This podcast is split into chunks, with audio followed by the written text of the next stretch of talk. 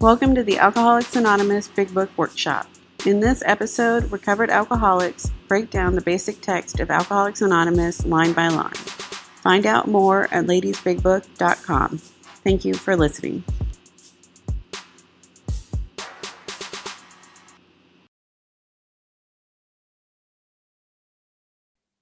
Good morning, you guys. Um, I first of all wanted to introduce myself. My name is Tina. Um, grateful recovered alcoholic.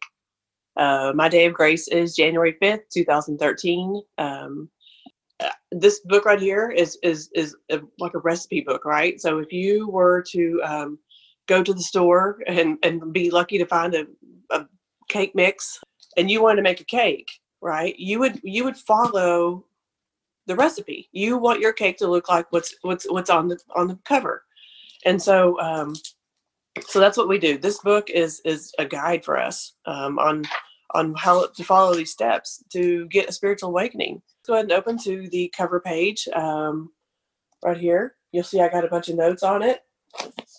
Um, Alcoholics Anonymous, the story of how many thousands of men and women have recovered from alcoholism um, right there, the very first sentence is a, is a promise, right? The word recovered. And I have a note in here, it says recovered. We are not in a hopeless state of mind and body. Um, man, that, that is so powerful. I also have a little diagram of alcoholism in, in my book. Um, this is something that my sponsor had me write down when we were we first met. Um, and I don't know if anybody has this, but I'll break it down. Um, at the very top of it, it says alcohol. Um, and so then ahead of that word, I wrote the word untreated. Um, and then behind alcohol, I wrote ism, ISM. So alcoholism and then untreated alcoholism. That's my problem. I am. I come here with and needing this book because I am. I have untreated alcoholism. Um, because we know now that alcohol is a disease and it's legit disease. It's not that it's. Um, you know, we come here with so much shame and, and guilt and and and it's a disease. And what a relief to know that I just have a mind and body problem. But and so she had me write a column on the left, and on the very top of that column, the heading of it is mind. So if you don't have that written down, I would write um, mind on that one side. And so under my mind, I've got an obsession.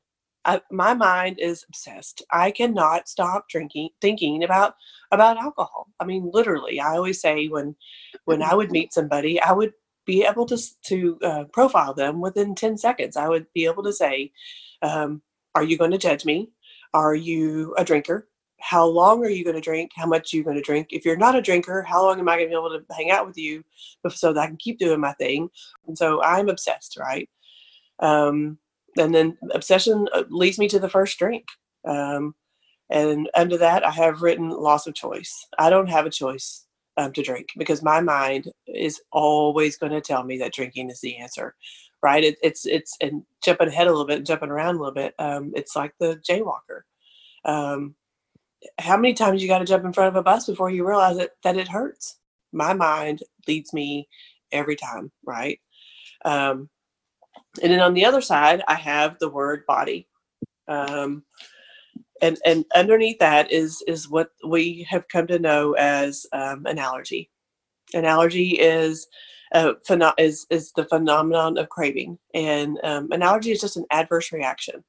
So if I uh, I don't have any other allergies, and so I always you know will call on somebody in the room when I'm when I'm in a group and say who's got an allergy and what does it look like. But you know let's just use strawberries. Um, if you've got an, an allergic reaction to strawberries, whatever that might be you break out in hives or you you know get some respiratory issues you can't control that you can't control the reaction that your body's going to have to something that you're allergic to and that's the same thing for us so once i put any form of alcohol in my body no matter what that looks like right um, i'm i have an allergic, allergic reaction and it's a phenomenon craving and the craving is is i need one equals two two equals four four equals six um, and and and it's so crazy. The first time that was explained to me, I was actually kind of pissed off. I'm like, why are people not talking about this?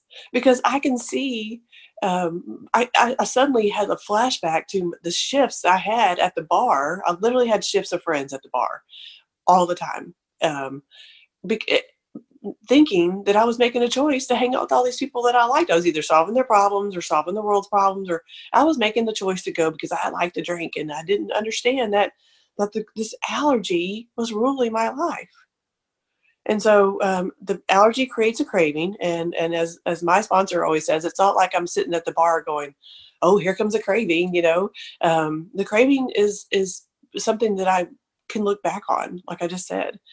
And then from there, again, I have loss of control. Um, I have now lost the control. I mean, um, she, my sponsor used to say, "You can take my head off and put it on the on right here on this desk," and and because I don't, I literally have no control over the amount of, of booze I'm going to drink because the um, craving is and is is taken over, and then from there I end up drunk um, every time, and I don't, and that was not a problem for me. I liked being drunk; it was my favorite place to be, um, and so um, I was drinking all the time um, for years, and it was not a problem. And if you didn't like the way I drank, then that was cool. That I didn't need to. You were invited to leave, or you could just be gone. You know. Um, but then when you try to stop and they say, you know, if you know you've got an allergy, then don't just don't drink, right? Just don't don't put it in your body. And that, by the way, guys, also includes um, medications. We are we are um, responsible for anything that goes in our body. So, so that being said, if I know I've got an allergy to anything that's got alcohol in it, then don't put it in my body. Okay, cool. If I do that, then um, just don't drink, right? If you know you got a problem with alcohol and, and you've got a, a, a hopeless state of body, then just don't drink. But I know um, after the short conversation I've had with my sponsor, just on page one of this book, I haven't gotten past page one, that I have a hopeless state of my mind. And that's where, um, after I heard the definition of alcoholism, I had to go test drive it. I had to go find out if I could really control it with this thing. Because I now know as a recovered alcoholic that this thing is actually pretty cool. I mean, I am able to achieve so much in my life because I put my program first. But back then, I thought, I, I, I always tell everybody, that I, um, she, you know, as, as it says in the book, she qualified me and I was definitely an alcoholic. And I got back to my car and I opened the door and there was that red solo cup with vodka in it. I was like, hmm, yeah, it was calling my name, right? And I didn't realize it was the obsession. It was the obsession that was saying, mm, that lady's crazy. She doesn't know what she's talking about. And so I was like, I'm going to show her. I'm going to show her um, that I can just not drink. And, and, and let's go see. Let's go see if this is real. Um, and thank God for that because I'll tell you, um, one of the things that I um, know to be true about my program is that I know without a shadow of doubt that I'm an alcoholic. Um, I did everything in my my um, in my will and my power to try to drink until I just absolutely couldn't. So, um, so that's it. That's the diagram, and that's um, all right. So, um, so then we obviously have the table of contents. Uh, I, I I love that the um, chapters that are in the first 164 pages, the the the uh, titles of them. I mean, obviously we have Bill's the doctor's opinion, which is huge for us um, because we that's really what put us on the map as far as um, diagnosing our illness. Um, Bill Story, who um, we're all friends of Bill, and thank God for Bill. Um, there is a solution. So if you, you know, like me, if you were out bouncing around still and you hadn't made it back into the rooms, knowing that there's a whole chapter on there is a solution is super powerful. Um, the chapter called More About Alcoholism is, I would say, is my favorite chapter because we're knuckleheads, and um, and it takes us a long time to really get to know our truth and to be comfortable in our own skin, knowing um, that I'm an alcoholic. And not only am I an alcoholic, but I'm pretty proud of it because um, it's given me a life that I never thought I would have. Um, but the reality of it is, is I got to know in my heart, I got to know through my experience that I'm an alcoholic. And so more about alcoholism are the stories that, that, that keep hammering home the examples and the ideas and the and the and the things that that I can cling to that get that that got me here.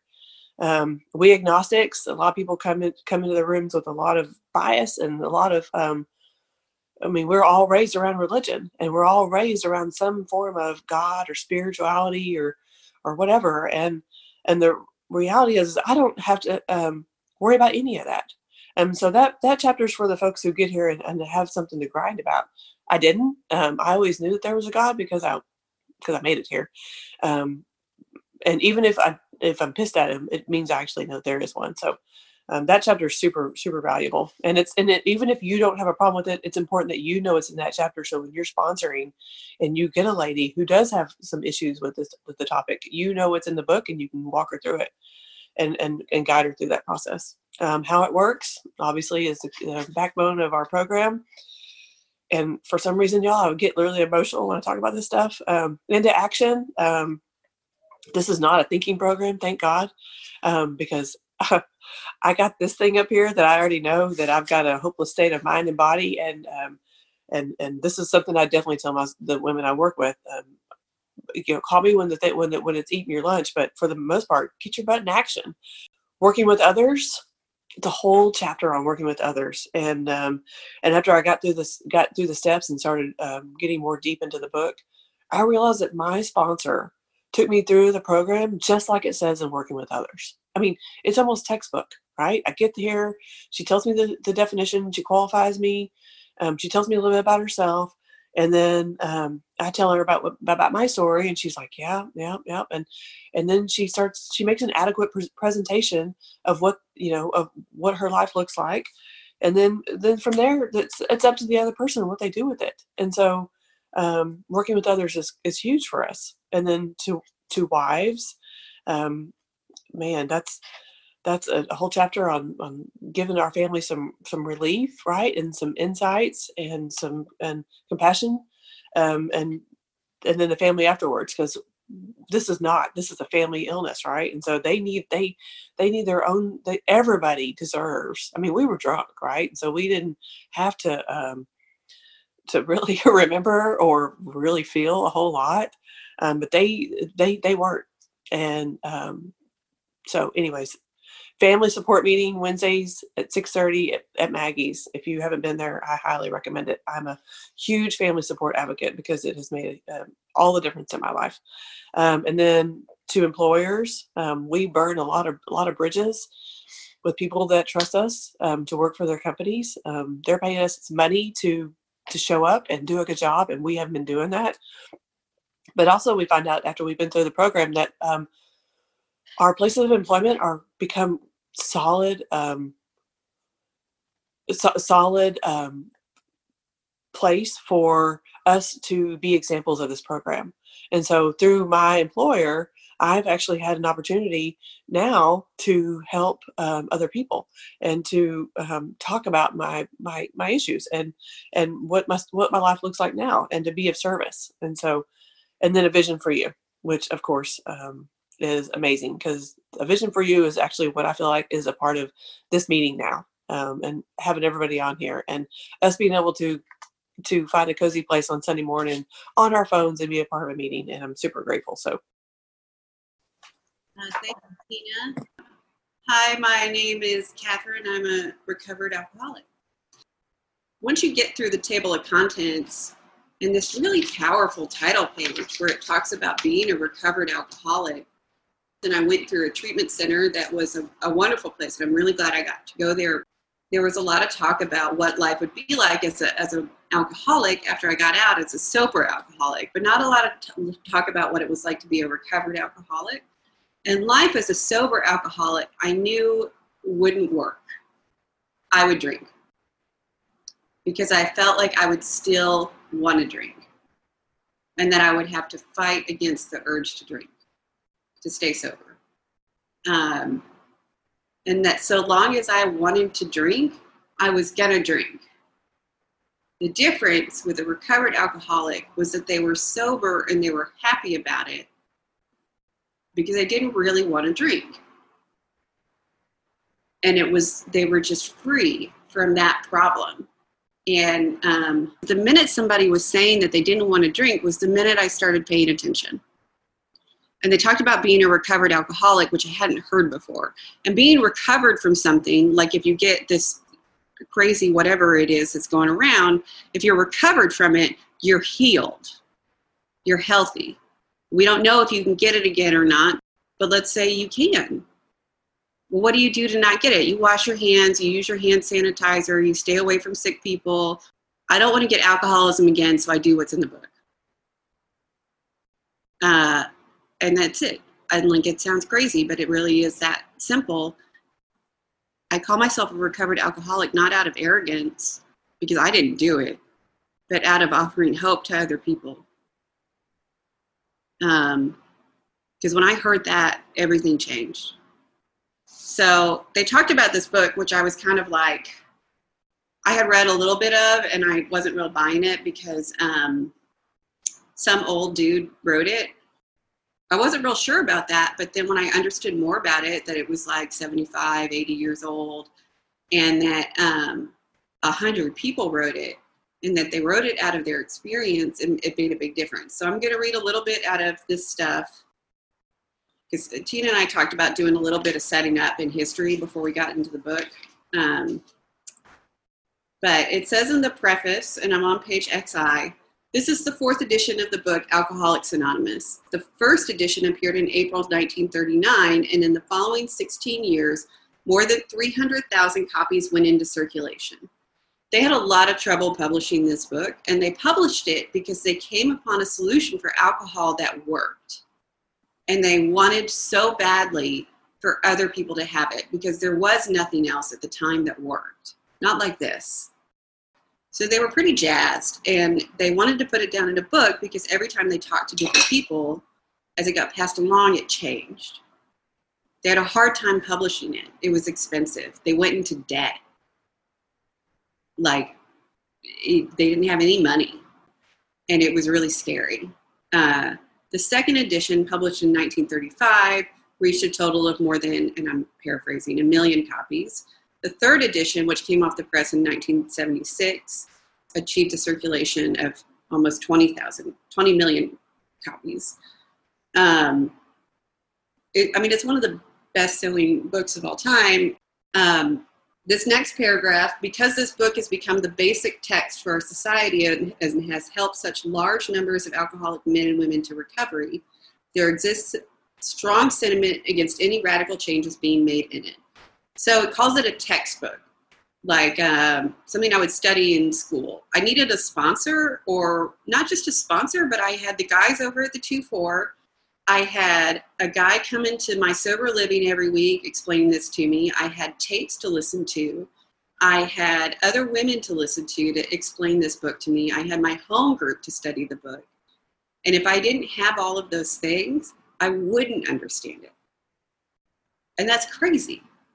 It's like the, the first thing that I have to tell sponsees is your job is to help alcoholics and study the book. There's so much in here to mine. It I don't know if you'll you'll ever be a master of it. It seems like every time you read it, there's something new in there to find.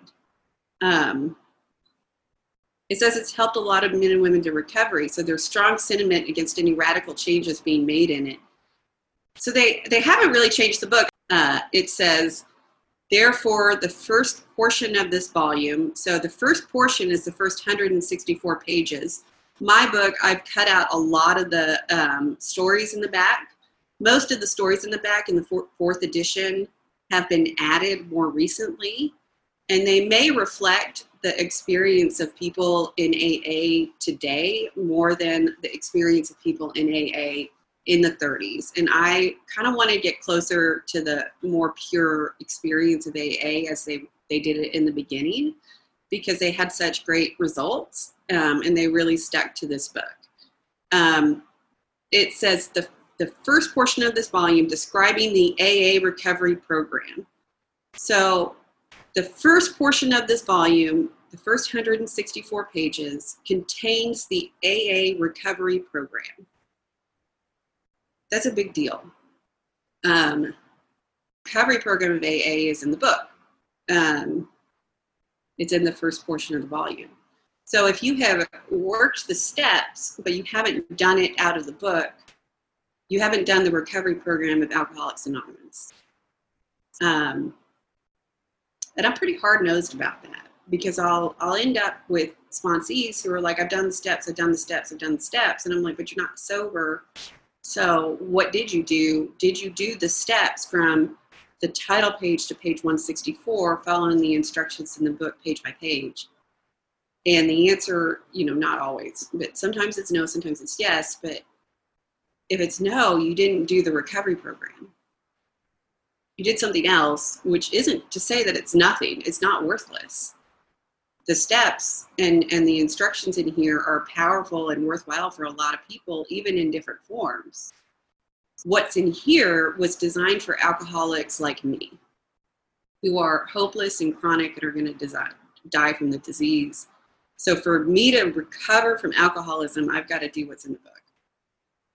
It says it's been largely left untouched, uh, which is true. It says that um,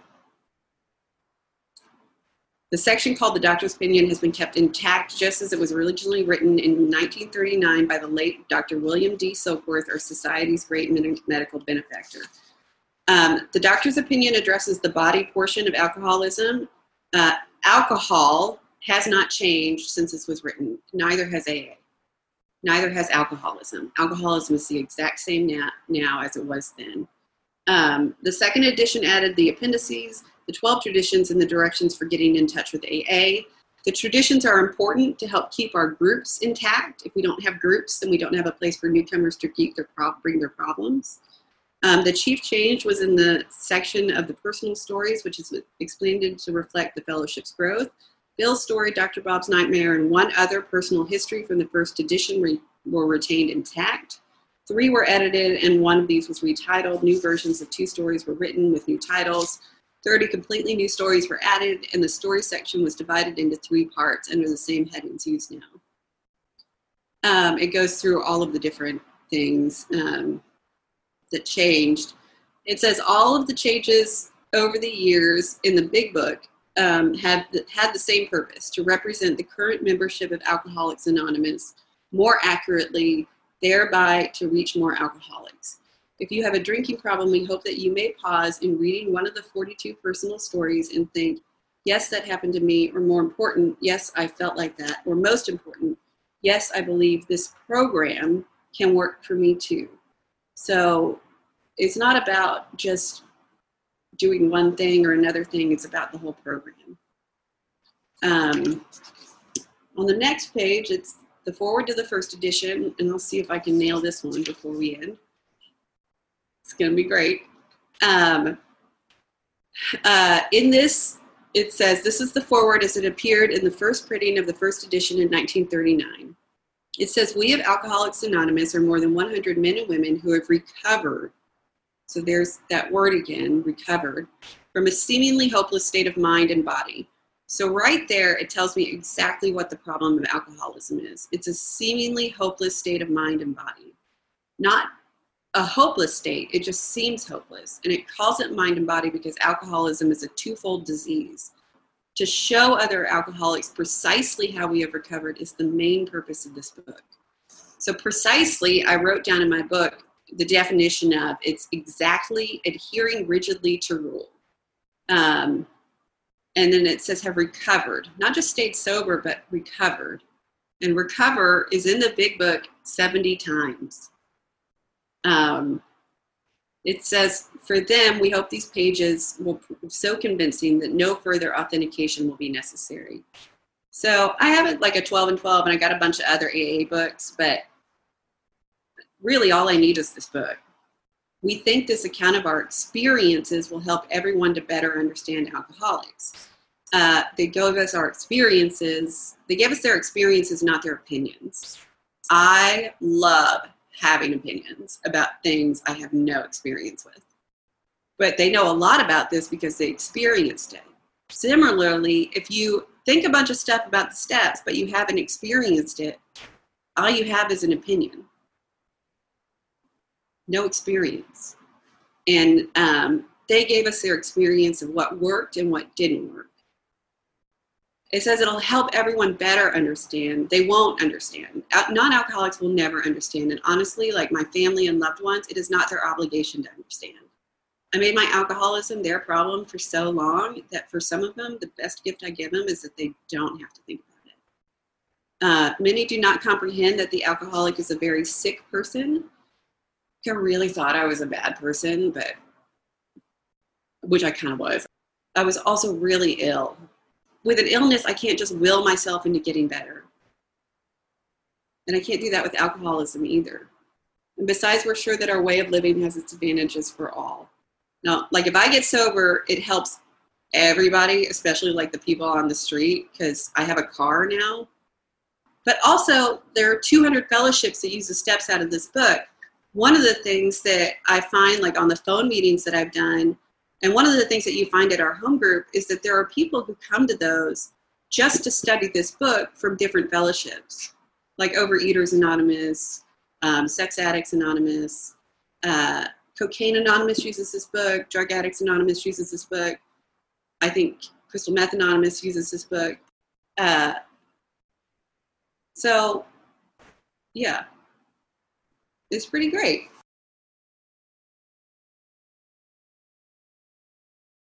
Um, okay, so moving on from last week, it's important that we remain anonymous because we are too few at present to handle the overwhelming number of personal appeals which may result from this publication. Being mostly business and professional folks, we could not well carry on our occupations in such an event. We would like it understood that our alcoholic work is an avocation. So uh, here they're asking for anonymity because um, this was before the traditions and before anonymity became important for a number of other reasons, but because they could not have helped people in the sense of like, they were like, well, we would have had too many people asking us to help personally. And our alcoholic work is something we have to do in addition to my job. It's a job I have in addition to my job that I do. Actually, one of the definitions is that I do it for enjoyment, which I thought is pretty cool. When writing or speaking publicly about alcoholism, we urge each of our fellowship to admit his personal name designated himself instead as a member of Alcoholics Anonymous. Um, so that tradition dates to 1939. Uh, very earnestly, we ask that the press also to observe this request, for otherwise we shall be greatly handicapped. Uh, very earnestly, we ask the press also to observe this request, or observe that we are not an organization in the conventional sense the word. There are no fees or dues whatsoever. The only requirement for membership is an honest desire to stop drinking. Like I said earlier, to recover, you're actually going to have to do something. We are not allied with any particular faith, sect, or denomination, nor do we oppose anyone. Um, AA is not a religious organization. We are an organization that works a solution on the spiritual plane, and that's it.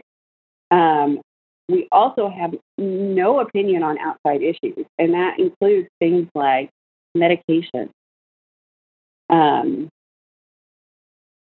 it says, We simply wish to be helpful to those who are afflicted. We shall be interested to hear from those who are getting results from this book, particularly from those who have commenced work with other alcoholics. We should like to be helpful to such cases. The goal of this book was to send it out, help other alcoholics be recovered, and then have those alcoholics help other alcoholics. Period. That was it. It was to create this tide, this exponential movement of spreading infection of recovered alcoholics. Um, inquiry by scientific, med- medical, and religious societies are welcome. Okay, forward to the second edition. Um, so figures given in the forward describe the fellowship as it was in 1955. So they wrote the book in 19, they published it in 1939. It was exceptionally difficult to publish. They went into a lot of debt over it, and they didn't think it would go anywhere, and it did. It was a big surprise. Um, since the original forward to this book was written in 1939, a wholesale miracle has taken place. Our earliest printing voiced the hope that every alcoholic who journeys will find the fellowship of Alcoholics Anonymous at his destination. Already, continues the early text, twos and threes and fives have sprung up in other communities. 16 years have elapsed from between our first printing of this book and the presentation in 1955 of our second edition. In that brief space, Alcoholics Anonymous has mushroomed into nearly 6,000 groups whose membership is far above 150,000 recovered. That's pretty crazy. 150,000 recovered alcoholics. Are to be found in each of the United States and all of the provinces of Canada. AA has flourished in communities in the British Isles, the Scandinavian countries, South Africa, South America, Mexico, Alaska, Australia, and Hawaii. All told, promising beginnings have been made in some 50 foreign countries and U.S. possessions. Some are just now taking shape in Asia. Most of our friends encourage us by saying this is just this is but a beginning, only the augury of a much larger future. Um, the spark that was declared in the first AA group was struck at Akron, Ohio in June 1935 during a talk between a New York stockbroker, that would be Bill W., and an Akron physician, Dr. Bob. Six months earlier, the broker, Bill, had been relieved of his drinking session by a sudden spiritual experience following a meeting with an alcoholic friend who had been in contact with the Oxford group at that day. So Bill, who had been unable to get sober, who had who had tried like going to the Oxford group, studying about spirituality, um, found a solution after he had met with a, a recovered alcoholic. And then he worked a version of the steps and had a spiritual experience that changed his whole life. He had also been greatly helped by the late Dr. William B. Silkworth, a New York specialist in alcoholism, who is now accounted no less than a medical saint by AA members, whose story of the early days of our society appears in the next pages. From this doctor, the broker had learned of the grave nature of alcoholism. Um, Dr. Silkworth explained to Bill that alcoholism is a disease of the body, an allergy of the body. That means he has no control over how much he drinks. And an obsession of the mind, that means he's going to drink even when he doesn't want to. But that knowledge wasn't enough to keep him sober. And um, Dr. Silkworth treated 40 or 50,000 alcoholics in his life. So he, he had a lot of expertise in the matter. Um, but that wasn't enough. That gave him a foundation to accept and, and do the work that was necessary to become a recovered alcoholic. So and it and it was critical and something that informs a lot of our step work now. So when we go out to help alcoholics, that's why why we talk about step one before we talk about anything else. Um, so we could not accept all of the tenets of the Oxford group because they wanted things like absolute purity, absolute love, absolute unselfishness, absolute honesty, and alcoholics are not real good at being absolutely anything other than drunk. Um, he was convinced of the need for moral inventory, that's steps four and five, confession of personality defects, restitution to those harmed, that's eight and nine, helpfulness to others, and the necessity of the belief and the dependence upon God, that's um, 2, 3, 10, 11, and 12. Prior to his journey to Akron, the broker had worked hard with many alcoholics on the theory that only an alcoholic could keep an alcohol could help an alcoholic, but he has succeeded only in keeping sober himself. Um, yeah, he had like been pulling people off of bar stools and stuff and being like, "Hey, let me tell you about God," which didn't really work. Like if you can imagine somebody doing that to you when you were drunk, you would be like, "Seriously." He succeeded only in keeping sober himself, which is something that um, Dr. Silkworth and Lois pointed out to him. The broker had gone to Akron on a business venture which had collapsed, leaving, leaving him greatly in fear that he might start drinking again. He suddenly realized that in order to save himself, he must carry his message to another alcoholic. That alcoholic turned out to be the Akron physician, that's Dr. Bob. The physician had repeatedly tried spiritual means to resolve his alcoholic dilemma, but he had failed. But when the broker gave him Dr. Silkworth's prescription of alcoholism and its hopelessness, when you understand the problem, the physician began to pursue the spiritual remedy for his malady with a willingness he had never before been able to muster. He sobered, never to drink again, up until the moment of his death in 1950. Okay, so here's the sentence of the killer that I didn't notice for a long time. It says, This see, and if you guys have a pen, you need to underline this one because it's really big. Um, this seemed to prove that one alcoholic could affect another as no non alcoholic could. It also indicated that strenuous work, that step 12, one alcoholic with another, was vital. Something that's vital is something that's necessary to life, to permanent recovery. Y'all. They just said you can have permanent recovery. I want you to sit on that for like two seconds. I'm going to count. One Mississippi? Two Mississippi? Okay. Permanent recovery. What? Okay. They never talked about that at rehab. I know. Okay. Hence the two men set to work almost frantically upon alcoholics arriving in the ward of the Akron City Hospital. Their very first case, a desperate one, recovered immediately and became Akron number three. Now, I think they nicknamed Akron number three the guinea pig because they experimented so much with him and had him try so many different versions of what ended up being the steps, but I could be wrong about. Um, he never had another drink. This work at Akron continued through the summer of 1935. There were many failures, but there was an occasional heartening success. When the broker returned to New York in the fall of 1939, the first group had actually been formed, though no one realized it at the time. So, just FYI, while his wife was working at a department store, Bill stayed in Akron, Ohio for three to four months, not working, helping alcoholics so that he wouldn't get drunk and die. And I always like to point that out because I know when I got sober, my first thought was like, I need a job, I need a job, I need a job. And I did need a job and I did need to pay my bills and all of that stuff, but not as much as I needed to go be of service, work my steps, and be useful to other alcoholics. That needed to come second, no matter what. And as long as I did that, God would take care of the rest.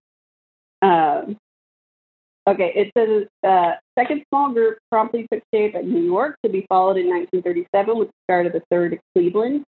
So, just a little history for you: the um, AA group at Akron, which was much more like real hardcore about the God stuff, had a sobriety rate of about hundred percent, and the um, AA group in New York, which was a little more agnostic, atheist friendly, had a little bit of a lower sobriety.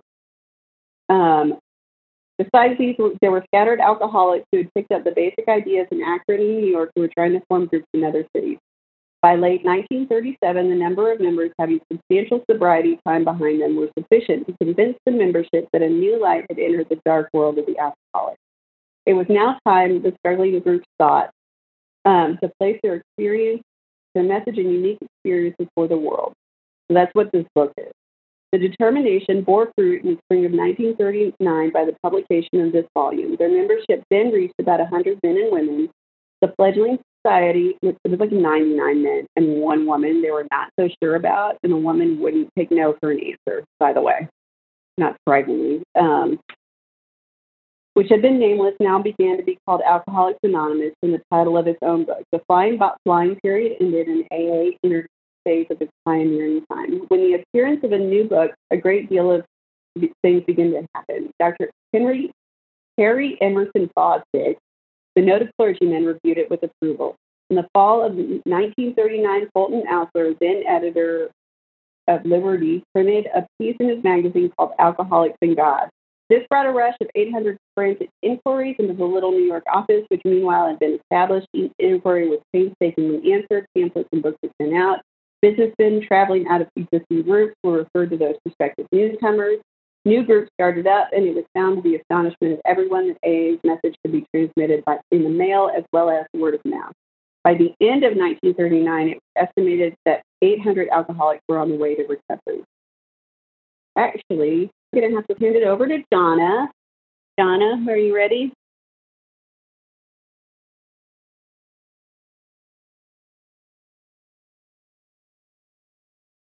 Um, hi, everybody.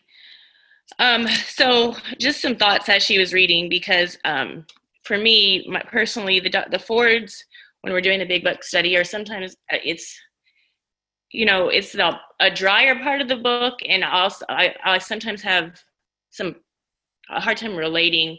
But what I'm hearing so much right now, um, and speaking to me so much, is that this is just telling us, is giving us a, a plan of precisely what we need to do to get recovered and stay recovered.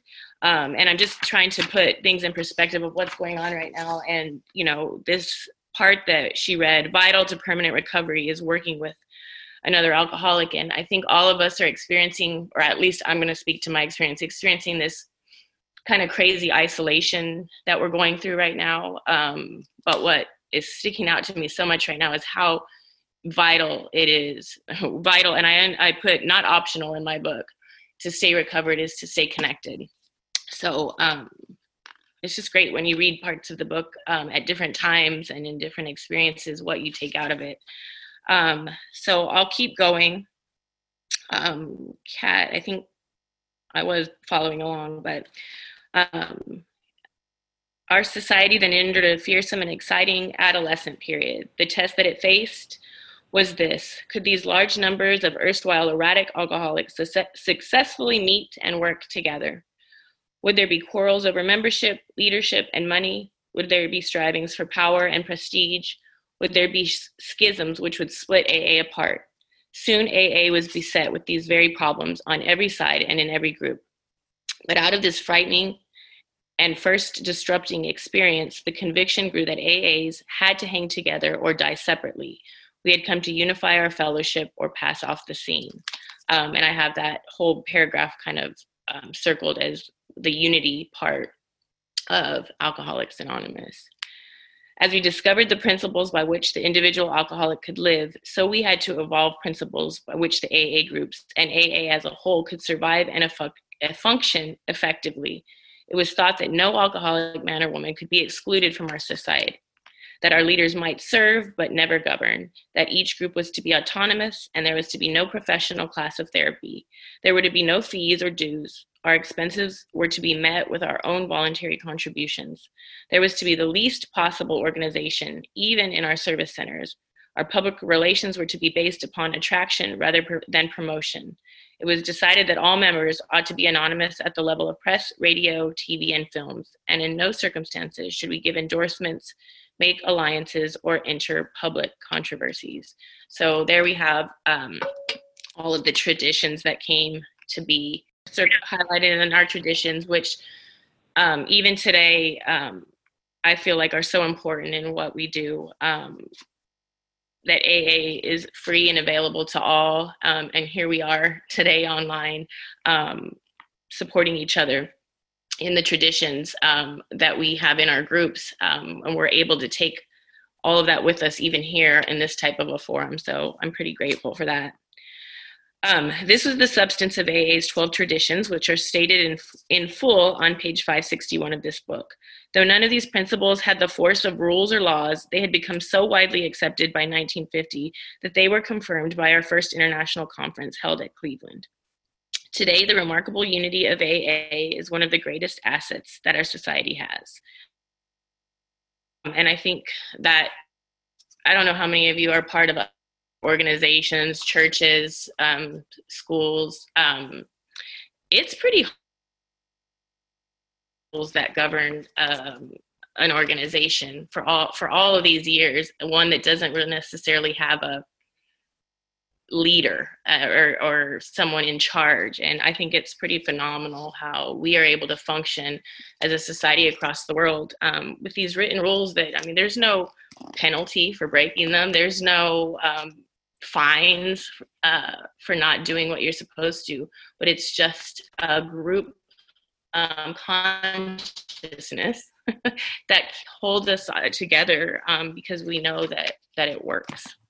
Um, so uh, I'll continue on. While the internal difficulties of our adolescent period were being ironed out, public acceptance of AA grew by leaps and bounds. For this, there for this, there were two principal reasons the large numbers of recoveries and reunited homes. These made their impressions everywhere. Of all alcoholics who came to AA and really tried, 50% got sober at once and remained that way. 25% sobered up after some relapses. And among the remainder, those who stayed on with AA showed improvement. Other thousands came to a few AA meetings and at first decided they didn't want the program. But great numbers of these, about two of two out of three, began to return as time passed. Um, and another beauty of of the program is that um, it's open to all. Um, there's no fees to join. People come in and out, um, and some find the solution right away and and, and continue it. For others, it, it takes it takes time, but they're they're returning to a program that is the same. Um, you don't leave and come back to something that's completely different or that has changed. Um, you know what you're going to get, And so I think that's what makes the beauty of returning if if you either relapsed or you decided that it wasn't for you and then it is, you come back to something because you know what it is. Um, it hasn't changed. Uh, the steps are still the same. The traditions are still the same.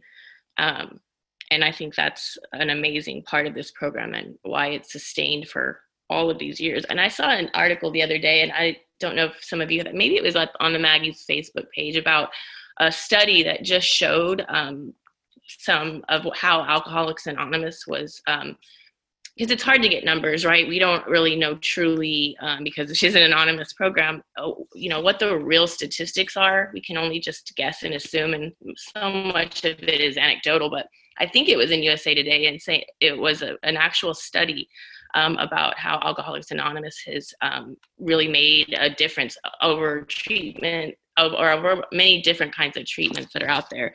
Um, i might post that if i find it again because i thought it was pretty interesting. Um, because so many times it's just stories we tell. Um, but there was a little bit of science behind this one. Another reason for the wide acceptance of AA was the ministration of friends, friends in medicine, religion, and the press, together with innumerable, innumerable others who became able and persistent advocates. Without such support, AA could have made only the slowest progress. Some of the recommendations of AA's early medical and religious friends will be found further on in this book. Alcoholics Anonymous, uh, sorry, Anonymous is not a religious organization. Neither does AA take any particular medical point of view, though we cooperate widely with the men of medicine as well as the men of religion. Um, and I think for so many people, this is um, such an important part of the program because although spirituality is pretty much the center point or the cornerstone of our program. Religion is not, um, and medicine is not. Uh, we accept and um, encourage anyone from any religious or spiritual background to participate. So, as long as you share the malady and the powerlessness over alcohol, you are welcome here. Um, I will continue. Alcohol being no respecter of persons, we are an accurate cross section of America, and in distant, distant lands, the same democratic evening up process is now going on. By personal religious affiliation, we include Catholics, Protestants, Jews, Hindus, and a sprinkling of Muslims and Buddhists. More than 15% of us are women. And I think that um, as time has gone on, we can see that it, is not. Alcoholics Anonymous is it, it is it shows our whole society as a whole. Now we, we cover everything, I think, not just the specific ones they listed there. At present, our membership is pyramiding at the rate of about 20% a year. So far, upon the, upon the total problem of several million actual and potential alcoholics in the world, we have made only a scratch. In all probability, we shall never be able to touch more than a fair fraction of the alcohol problem and its ramifications. Upon therapy for the alcoholic himself, we surely have no monopoly. Yet it is our great hope that all those who have as yet found no answer may begin to find one in the pages of this book and will presently join us on the high road to a new freedom. Um, so, yeah, that because you're not because alcoholics anonymous does not promote itself we have always just relied upon um, attraction um, and i think that what it's saying here is that over time, it, population of Alcoholics Anonymous will only grow um, because of the success stories. Um, and I think over here I read what put, I forget what the wording was, putting families and people back together. I know you covered a little bit about on page XX, like so between 1935 and 1955 on page XX, it talks about there being a 75 percent or more success rate in Alcoholics Anonymous. Now, those numbers that they they pulled were really solid. I mean, they they really did keep track of, of things like that. The only thing that that I would know is I've been to a lot of AA meetings, and I there have been a, there have been very few where I've heard the message that it, it's in this book. Very, very few. Um, and that's just been my experience. And and this is the book that got me sober, and I think it's the book that got a lot of use over. And I'm so glad it's around. And if I if I hadn't heard this, I I'd be part of the ones that never stayed sober. Do you have anything you want to add to that? This crazy situation we're all in, but this program has given us tools to get through it. Um, so I, I, mean, not only are we lucky to be alcoholics, and I feel that way all the time, but um, we also have these steps that help us live a spiritual, connected life and get involved, do what you can in these times. We have all these meetings available online. So thank you for letting me talk and be with you guys today.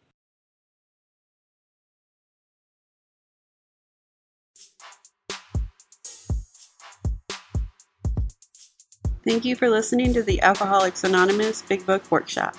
This recording is not associated with any AA group or AA World Services. Find out more at ladiesbigbook.com.